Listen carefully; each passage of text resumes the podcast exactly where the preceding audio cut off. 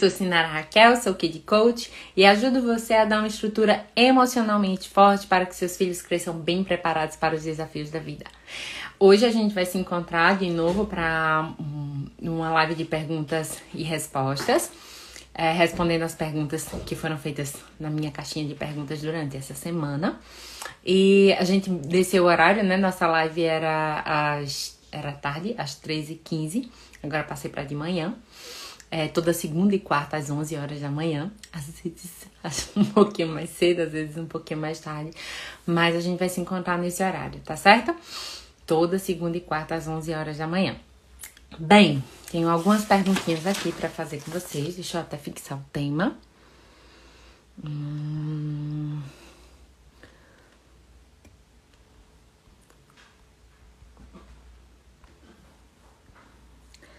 Rapidinho. Oi, Lana. Tô fixando o tema para nós começarmos. Tá? Mais um, Sinara Missal. Temos algumas perguntas. Bem, primeira. Quando acontece situação traumática, eu fico tentando que minha filha esqueça. É certo?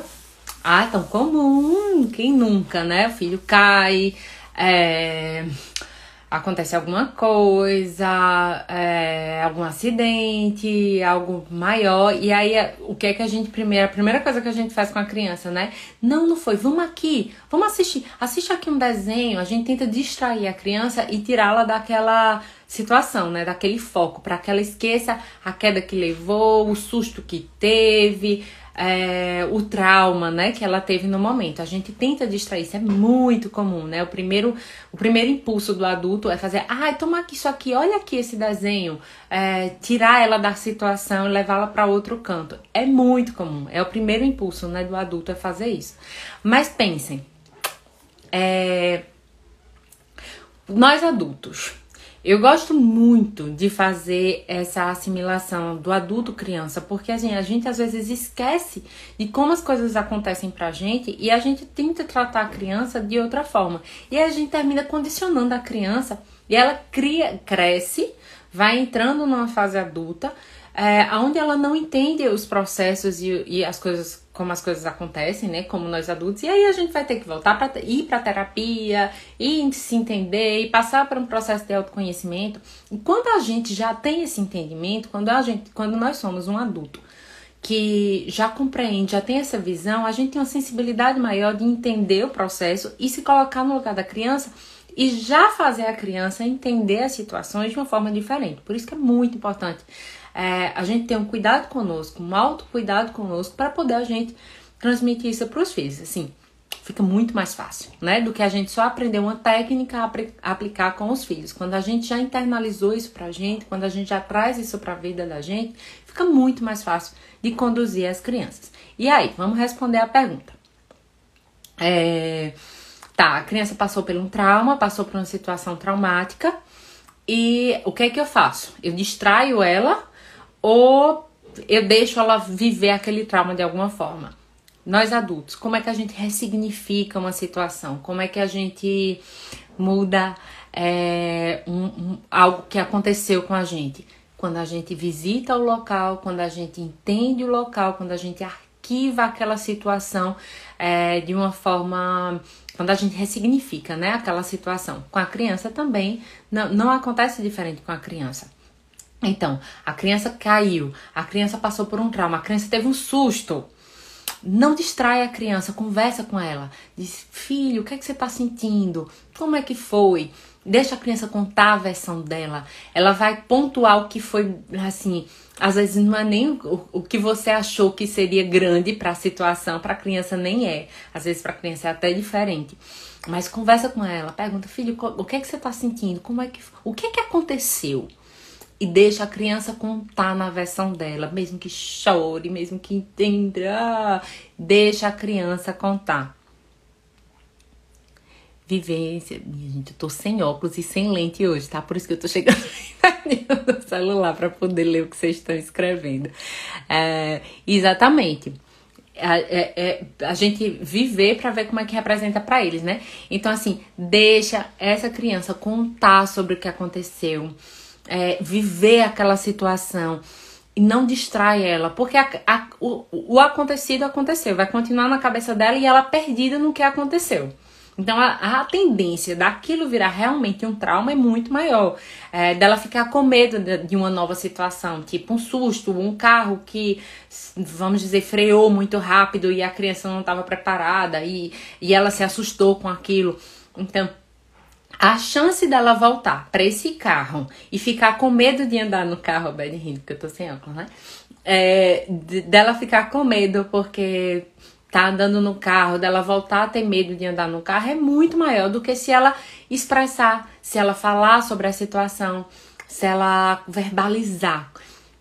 Com a gente também não é diferente com o adulto, né? Quando a gente verbaliza algo que aconteceu, automaticamente as coisas vão se encaixando e se resolvendo e sendo arquivadas de uma forma melhor dentro da nossa cabecinha. Com a criança também acontece isso. Então, deixa a criança conversar, deixa a criança falar sobre o que aconteceu, a forma dela, a, a versão dela do acontecido, certo? Que assim ela vai ressignificar e vai deixar aquilo dali arquivado de uma maneira melhor, aquela, aquele trauma ocorrido, certo? Próxima pergunta. Como fazer a criança aprender a ajudar com os afazeres da casa? Não é na ordem, tá? Não é dizendo vai lavar o prato, vai varrer a casa. Uh -uh. Primeiro, quanto mais cedo você começar a fazer isso, melhor.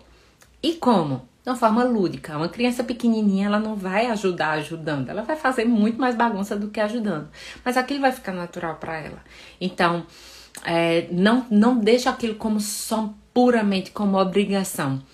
Porque pesa, não é agradável, vai virar um conflito entre vocês. Então, o quanto antes você começar a, a trazer essa criança para participar das coisas da casa, é, de uma forma participativa, de uma troca, de uma maneira lúdica. Vocês estão brincando de arrumar a casa. E aí ela vai se envolvendo e vai ficando natural para ela. Ela vai, vai entrar dentro da, da, arrumar a cama quando acorda, ajudar a arrumar a cama para dormir, os dois juntos, interagindo, brincando, fazendo aquele momento gostoso. Isso provavelmente vai ficando mais natural para a criança. Outra coisa é ser exemplo é, você fazer e você fazer de bom agrado. Não tá reclamando que tem uma pilha de prato para lavar, que tem uma casa para varrer. Então vai lá, faz, chama a criança, faz junto, dá uma coisa para ela brincar, para ela fazer no momento e ela vai se sentir participativa, ela vai ter prazer. A minha pequena, eu acho isso tão interessante porque quando a gente tá em casa, só nós duas, e eu, mamãe vai fazer o almoço para você, às vezes eu nem lembro de colocá-la, né, na, na, no momento, assim, ela tá brincando com alguma coisa bem entretida ali, eu digo, mamãe vai fazer o nosso almoço. Ela vem prontamente ajudar, ajudar, eu quero ajudar. Pra ela é uma brincadeira, né, mas aquilo vai ficando natural. Tem horas, assim, que acontece alguma coisa dentro de casa que eu nem peço pra ela fazer e ela já vai lá e pega, eu, eu vejo ela, ela pega, tipo, alguma coisa um lanche que nós lanchamos, um pratinho que tá ali, a gente tá ali na varanda brincando, lanchando. Ela terminou de lanchar e continuou brincando. Então, assim, eu levaria para lavar em outro momento, quando a gente sair dali da brincadeira, mas assim, tipo, terminou, tá na hora de lavar. E aí ela já vai prontamente para o lugar de lavar e quer lavar o prato e quer guardar. Assim, vai ficando natural. Quanto com maior naturalidade nós tratarmos, vai ficando natural para a criança. É, e quanto mais cedo inserir isso, melhor também. Certo? É, próxima. Sinto que o papel de mãe está tão forte em mim que perdi minha identidade. Como resgatar? Eu acho que as pessoas perguntam assim, ver isso porque é, de fato é, foi uma coisa bem conflitante para mim no início. Eu tinha um sonho gigante de ser mãe, então assim, quando isso aconteceu, a vontade de esquecer do mundo e abandonar o mundo e viver só aquele mundinho ali foi muito forte. Isso é natural que aconteça, é normal que você faça isso. Porém, é, tente equilibrar ao máximo as coisas para que um dia você não olhe assim e diga: cadê eu nessa história? Até porque para sua filha dizer: quem é minha mãe? Além de ser mãe. Do que, é que ela gosta. Não tô falando só do lado profissional, não. Quem gosta de ser mulher, de trabalhar, assim, quem gosta de, de ser uma mulher empreendedora, quem gosta de trabalhar, mais ainda. Mas assim, se esse não for teu forte, que seja teu hobby, que seja algo que você gosta de fazer, algo que você cultive, algo que você tenha prazer em fazer, fora o ser mãe. Para que ande em paralelo, para que a criança lhe identifique como pessoa e como mulher também e tenha, tenha essa admiração por essa mãe. E você também tenha maior prazer em, em viver, em voltar para a vida, em se cuidar, em participar da vida. E não se esquecer dentro desse processo. No primeiro ano é mais difícil, né? Muita dependência. É, a criança é muito pequenininha, muito dependente. É difícil, mas não é impossível. Vai inserindo aos poucos teus hobbies, as coisas que você gosta de fazer. É, vai tentando colocar um pouquinho do teu trabalho sempre que você pode é, com prazer, com amor, com gosto, assim, de estar tá fazendo e estar tá realizando algo por você. E mesmo que você já tenha passado alguns anos aí, ah, me perdi, não sei mais quem eu sou, até porque é, depois da gestação e quando a criança nasce, a gente meio que enterra a pessoa antiga, né?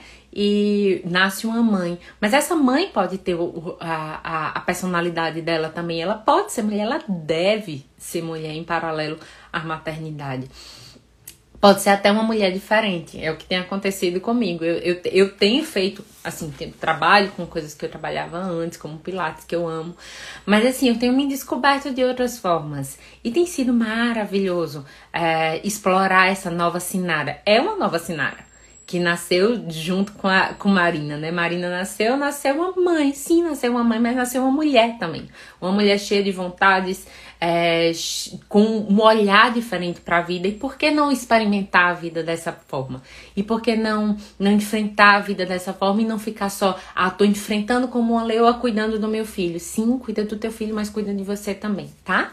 Cuida de tua vida, cuida das coisas que você gosta de fazer, cuida das tuas prioridades Deixa isso isso tá em paralelo com a maternidade, porque teu filho vai se orgulhar e vai que mãe eu tenho, tá bom? Então não se abandona só pela, assim, não se abandona, não fica só presa à maternidade não. É gostoso, é, mas traz tua personalidade à tona, traz você pra vida, traz você pro palco da vida também, tá bom? Vai ser prazeroso pros dois.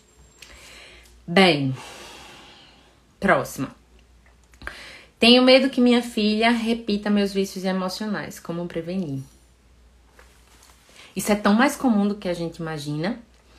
Às vezes os vícios emocionais são bem gritantes. A gente vê, né? Mãe, avó, é, tiveram certo padrão de vida e as coisas foram se repetindo. E aí você começa, você entra na vida e você diz: Eu não vou fazer assim, eu vou fazer totalmente diferente. Mas quando você vê, você tá repetindo padrões. Porque foi assim que você aprendeu a viver. Isso, assim, isso passa de forma hereditária mesmo. Então, enquanto você não para para se entender e não vê a raiz do problema, não descobrir a raiz do problema, isso é só com autoconhecimento, tá, gente? É, você, você pode até ver seu vício, ver onde você tá errando, onde você tá, tá voltando, o erro tá, que tá se repetindo, né? Em você e muitas vezes repetindo do que veio da sua história, né? Da sua família e tal. Mas sem um trabalho específico para isso, um trabalho terapêutico para isso, você dificilmente vai conseguir quebrar esse ciclo. E se você não quebrar esse ciclo, por mais que você queira se comportar e mostrar a vida de uma forma diferente para os seus filhos, possivelmente eles repitam de alguma forma, porque vai estar tá passando, certo? Então, a melhor forma de você não passar vícios emocionais para os seus filhos é cuidando dos seus, é tratando os seus. Essa é a principal. E outra forma é entendendo sobre vícios, é lendo, é estudando sobre vícios emocionais, sobre fissuras emocionais, é, para que você reconheça quando seu filho passar por certa situação em que ele esteja, é, de certa forma, entrando dentro desse padrão, e aí você reconhece e tenta amenizar com seu comportamento, com fala, com encorajamento, você vai tentar amenizar isso daí, assim como é, sabendo quais são as causas, você vai pode evitar que seu filho passe se der para evitar, né? Tem certas coisas que não dá para evitar, mas tem certas coisas que você tem como contornar e você vai poder fazer por onde seu filho não passe por essas situações, tá bom? Hum, e o próximo, só tem mais uma pergunta. Como melhorar a autoestima do seu filho? Com palavras de encorajamento, é, valorizando é, o que ele tem, fazendo ele reconhecer quais são a, as, as individualidades dele, o que é que ele tem de, de, de, de especial assim na, na de dons e talentos, ajudando ele a reconhecer, não é falando o que ele tem, mas ajudando, é, mostrando que certa coisa que ele fez, poxa, é, parabéns por tal trabalho, ah, como você conseguiu fazer isso? E aí a criança vai entendendo um pouquinho mais sobre ela e vai vai criando, né, essa, essa, essa felicidade, esse prazer por ter por ter feito aquilo dali. É, então, encorajamento, palavras de encorajamento, muito bem, parabéns, que filho cuidadoso, que bacana isso que você fez, como você fez, é, como ficou arrumado, meu filho. Nem que não tenha ficado essas coisas todas, mas evidencia, tá? Porque isso gera, gera coragem, gera impulsionamento para a criança continuar. É, tô orgulhosa de você. Esse tipo de, de frase, é, esse tipo de palavra, esse tipo de conversação faz a criança se sentir é, mais motivada, né? Com vontade de continuar e explorar aquilo dali. É, melhora a autoestima dela. E outra, uma situação, vamos agora pensar numa situação onde a criança tem um medo, onde a criança está insegura para enfrentar algo, algo mais específico. E como é que a gente pode é, trabalhar nessas situações mais específicas? É conversar com a criança e fazer ela, tipo, ela tem uma festinha de aniversário e ela tá super insegura. É, são pessoas diferentes, é uma criança que seja mais tímida, vamos supor, e ela tá insegura de enfrentar essa festinha de aniversário com cheia de pessoas diferentes. Agora, nessa época, pós-pandemia, isso possivelmente aconteça bastante, né? As crianças passaram muito tempo em isolamento. As crianças passaram muito tempo sozinhas com seus familiares e ainda por cima com os familiares mais próximos, né? Não é assim, às vezes nem viu uma tia e tal, ficou só ali só com pai, mãe, às vezes uma avó. E às vezes essa criança, para enfrentar um, um, grupo maior de pessoas, ela pode é, se sentir receosa. Isso vai ser bem comum. E aí, o que é que você pode pensar? Como você pode ajudar essa criança a passar por essas situações?